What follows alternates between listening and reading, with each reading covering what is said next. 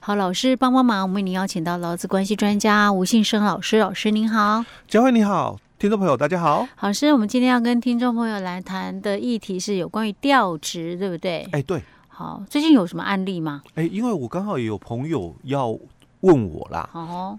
也是因为这个调子的一个部分。嗯，那其实哈、调子的议题我们在节目分享很多次嗯哦。哼那包括就是当然调动之后嘛，有的是嗯距离过远啊，哦或其他的问题。是那其实我我朋友问我的问题是，他想要问的是调职减薪的问题。啊哈、哦因为是实务上最多也是这个，因为其实，在很多的这个人资或者是我们的这个雇主的一个认知里面啊，嗯大概都觉得说工作不同嘛，嗯哦，因为做了职务的一个异动调动嘛，是那工作跟以前的不一样了哦，嗯哼嗯那薪水可不可以调整？我我所谓的调整，当然调高员工没意见了哦。对那如果是调降了，因为嗯你工作不一样嘛，对不对？嗯那当然做了一个调整哦，调高老公不会有意见，哼但如果是调低嘞，减薪了，嗯那、我想大多数的老公可能就不太会高兴。是当然啦、对 哦这这跟这是生死交 关，哦可是你要知道的是哦， 就是说，其实，在职场里面哦，嗯哦，就在企业的一个组织里面嘛，啊，可能会因为不同的一个工作，那会有不同的一个薪资结构嘛，因为嗯你你做了不同的一个这个工作的一个内容哦，嗯可能公司会评估，因为这个嗯职务哦比较特殊性哦，嗯所以可能有一些所谓的职务的一个加级，特殊的一嗯个加级，啊那因为这个。调整工作的一个关系，当然这个嗯调整如果是一般很正常的轮调，这种的调整哦，大多大家都满意，因为嗯评评调的话哦，我只是这个工作内容不不不一样变更，嗯但我薪水还是可能就维持不变是哦啊，我也会接受，因为增加我的历练。嗯哦哼那有些可能是调整之后哦，哦，又又加薪了嗯哦哼。那当然，员工跟这个雇主都都皆大欢喜，因为反正这个员工他薪水调高嘛，当然很开心。但是因为员工他如果是破坏了这个职场的一个秩序，嗯接受了处分哦，嗯所以做了一些职务的一个异动调整。嗯当然，雇主他因为这个是属于所谓的惩戒的一个部分嘛。嗯那当然我，我调职之后，我还要处罚你啊。嗯，所以处罚你的话，可能就有些的加级没了，比如说本来是主管变成非主管嘛，那有些的工作我刚刚讲这个可能特殊性，但你可能调离了这个特殊职务嘛，那这个特殊性不存在了嘛，那可不可以减少？可不可以减对啊少哦？如果是这样的话，应该是可以吧？所以哦，我嗯们先来看一个，就是说，就我们的法规的一个问题哦。嗯那我们其实调职的相关法规在劳基法的这个第十条之一哦。嗯那我们劳基法第十条其实它是提到雇主要调动劳工的一个工作嘛，要有符合这个相关的调动原则哦。嗯所以在主文里面，他就先谈到了雇主调动劳工的一个工作，不可以违反劳动契约的约定嗯哦。所以当然这一段我就先看了。劳雇双方嗯有没有在劳动契约里面去约定这个调职的一个同意？嗯哦，因为你要调职嘛，要先符合这个哦，你不可以违反劳动契约的一个约定哦。嗯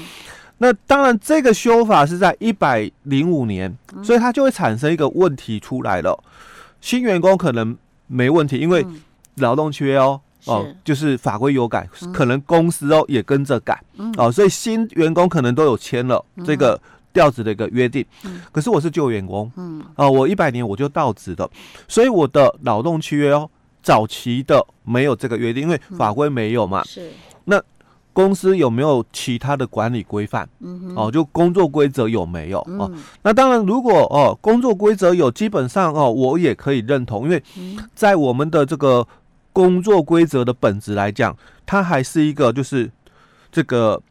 雇主单方面哦所制定的一个制度管理。嗯那它是属于哦定型化契约哦，所以嗯也是可以哦当成是劳动契约的一个复合契约的一个来看哦。嗯所以基本上、哦，如果你管理做好哦，那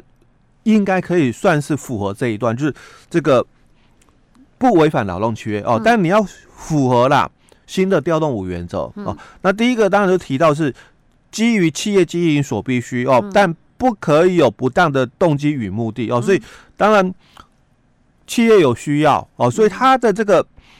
目的的正当性、合理性嗯哦，那所以我们在这里才会提到，就是不可以有不当的动机与目的，嗯因为早期很多的调职哦，是因为哦要迫使劳工这样自动离职。是啊，因为这个调子对我的影响很大嗯哦，可能我家庭啊什么的受到影响哦，所以我不得不选择离开公司把，把我从这嗯个台北调到高雄去。是，当然我我的整个这个家庭都在这个台北嘛，嗯那现在调到高雄去的话，我我可能会做了一个抉择，嗯哦，所以我我就选择离开了哦，这是嗯不当的动机与目的哦。好，但法律另有规定的话，不在其这个限制的一个部分哦，嗯就从其约定哦。那指的大概就是我们以银行业来谈的话，最常见，嗯因为这个法规里面就有规到规定到了哦，就是说这个分机构的这个主管嘛，因为比如说我是这个分行的一个经理哦，我嗯最大，那我在这个职务我不能待太久哦，嗯上限可能就两年哦哼，。是那到了这个上限的一个部分，我必须轮调哦，就避免这个弊端的一个问题哦。所以这里就又提到，但法律另有规定，就从其约定了嗯哦。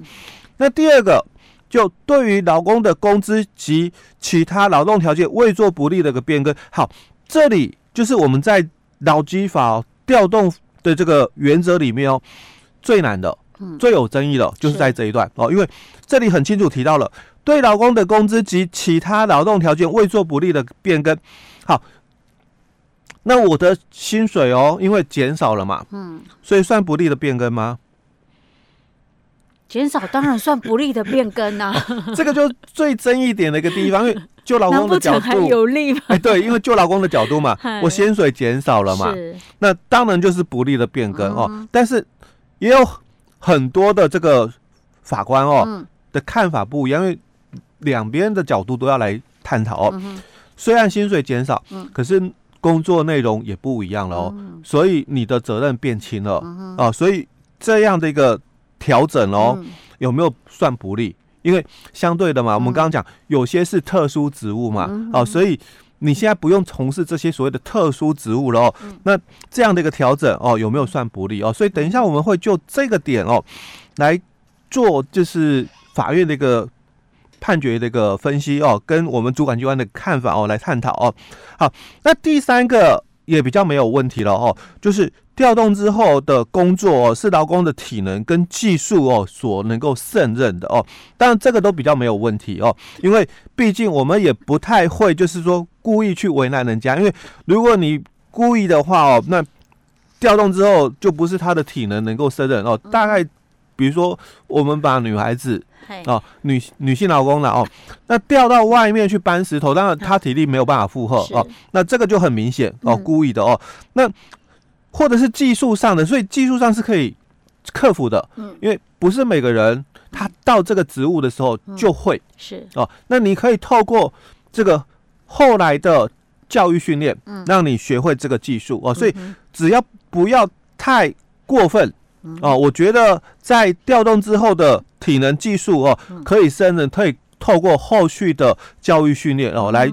克服这个问题哦。嗯但第四个就是调动的一个距离嗯哦，如果过远的话，雇主要给予必要的一个协助哦。当然，这个必要的协助当然指的实质的，可能提供交通车、宿舍，或者是给予直接的现金给付哦，宿舍津贴、交通补助哦。好，那这里又产生一个问题哦，嗯那多少的距离算远？嗯哦，多少的距离算远哦？因为劳基法里面没谈哦，细则也没谈哦。嗯那在我们另外的就是法规里面哦，就我们的这个就业保险的这个给付里面哦，它就有谈到，因为我要申请那个失业的这个津贴，那可能这个主管机关嗯哦会给我一些就是说工作的一个部分嗯哦，他可能会派我到指派啊，哦，我们这边有工作机会啊，那你到哪里去看看啊？哦，那我可不可以拒绝？嗯当然我不能拒绝，因为我们的这个失业给付哦，好他是说你想工作，但是啊你找不到，嗯，啊，所以你才能够领嘛。哦，哦，但是如果你你是不想做嗯，哦，当然就没这这个资格来领这个失业给付是哦。啊，所以合理呀，哎，对，所以当然主管就会派嗯嘛工作给你、哦，哪哪些公司哦，他们有在征人哦，我、嗯我们知道嘛哦，嗯而且他也有来跟我做配合嘛哦，嗯哼，那那我就推荐你去嘛，嗯但你不能拒绝喽哦。但也有一种情况哦，嗯你也可以拒绝哦。第一种情况就是距离过远嗯，哦，这个超过三十公里的哦，你可以拒绝。是那这种情况哦，你的这个失业给付嗯还是可以领是哦。，第二种情况就是你你推荐我这个工作薪资太低嗯，哦，那你也可以拒绝哦，真的哎对哦，哦。哦嗯这个这两种情况的话哦，不会影响你的这个失业的一个津贴那怎样所谓算是 薪资太低基本上当然是一定要基本工资之上啦。哦，？他也不太可能会推荐你就是低于基本工资的、嗯哦哼，除非就是说部低于分基本工司资，可能哦是，哎、对，因为他如果是正常工时低于基本工资，那一定是违反规定啊。哎、，对，所以他大概都是部分工时的、嗯哦，那比你原来的薪资哦还要来的落低，差很大。对，嗯或者是我现在领的失业给付，因为我嗯大概可以领六到八成的失业给付，嗯是你现在推荐我去的这个公司哦，领比不我的到啊对比我的补助还要低，比如说我原来就是可能四四万多块的，嗯那我可能又领到八成的那个失业补助，嗯可能我我已经领到三万多的哦、嗯哼但是你现在推荐我去的哦，虽然比基本工资高，嗯，但比我的补助低，是哎，那我也可以拒绝哦、嗯那这除非有这两种哦，嗯不然的话哦，大概这个我们的这个救扶中心哦，推荐你去的单位哦，你不去的话，可能失业补助就没了哦。是所以通常我也蛮习惯，就会嗯以这个三十公里哦、嗯做一个简单的一个判断哦，嗯哼但不一定是绝对。嗯哦，所以基本上在法院的认定里面哦，嗯他会以就是说一般的距离嗯哦，是不是哦这个调动的一个距离啊，是不是我们大众哦嗯一般劳工嗯能够接受的一个距离是哦？如果虽然只有二十公里哦、嗯哦，那可能没超过刚刚讲三十嘛哦，嗯可是因为可能路程不方便是，哦，可能也对啊，有些是交通方便的地方，有些是交通很不方哎便，对那还是有差。对，哦所以有时候哦跳脱这个距离的一个看法哦，嗯法官那个判定里面他会依照说这样的距离是不是一般大众能够接受哦嗯为原则哦。是那 OK，再来就是第五个，嗯哦，考量这个老公及其家庭的生活利益的问题，因为嗯我们前面哦这个二三四哦都是谈到老公个人哦，所以嗯第五个就老公的这个生活利益嘛，嗯但我们也要考虑到他的家庭成员，所以嗯在新增加的第五个原则里面就嗯提到了考量哦老公的生活利益，因为嗯二三四已经谈到，所以是第五点当然还要再加强一次了哦。嗯哼但重点在于家庭成员，嗯哦，所以第五点是提到考量老公及其家庭的生活利益哦，那嗯最主要谈的就是家庭成员的生活利益的问题哦，要考量进来哦。是那这里我再补充一个地方了哦，嗯因为我们刚刚已提有提到哦，这个第四点里面也要雇主哦嗯，调动距离如果过远的话，要给必要的一个协助，当然给予这个实体上的一个协助，你提供宿舍、交通车的话，大概比较没有什么困扰。嗯，那如果是提供宿舍津贴或者是交通费的话哦，嗯那算工资还是非工资？算工资啊，因为因为工资还跟非工资哦哈最大的一个差别就是，假如是工资的话，我就有二次成本，因为加班费就要算入考虑哦。嗯哼那这个这个交通费跟这个宿舍津贴，因为是工资，所以要列入投保嗯哦。那如果它是非工资的话，就没有所谓的这些二次成本嗯，哦。所以当然在所以你不要随便给人家调职嘛， 对在这个当下哦，嗯一定要都先谈论清楚嗯哦，劳资双方先谈论清哦楚，不然会有后续的争议出来。是哦，所以还可以商量 的因为这个是补助的。哦。这个是一个补助，因为调职之后的一个补助，可是因为嗯哼调职之后的补助每个月都会产生，嗯，而且时间一久哦，哈会忘了是啊，习惯的一个部分哦，嗯但会忘了当初给的一个动机与目的。嗯嗯嗯，OK OK，好，老师，我们今天先讲到这里。嗯，好。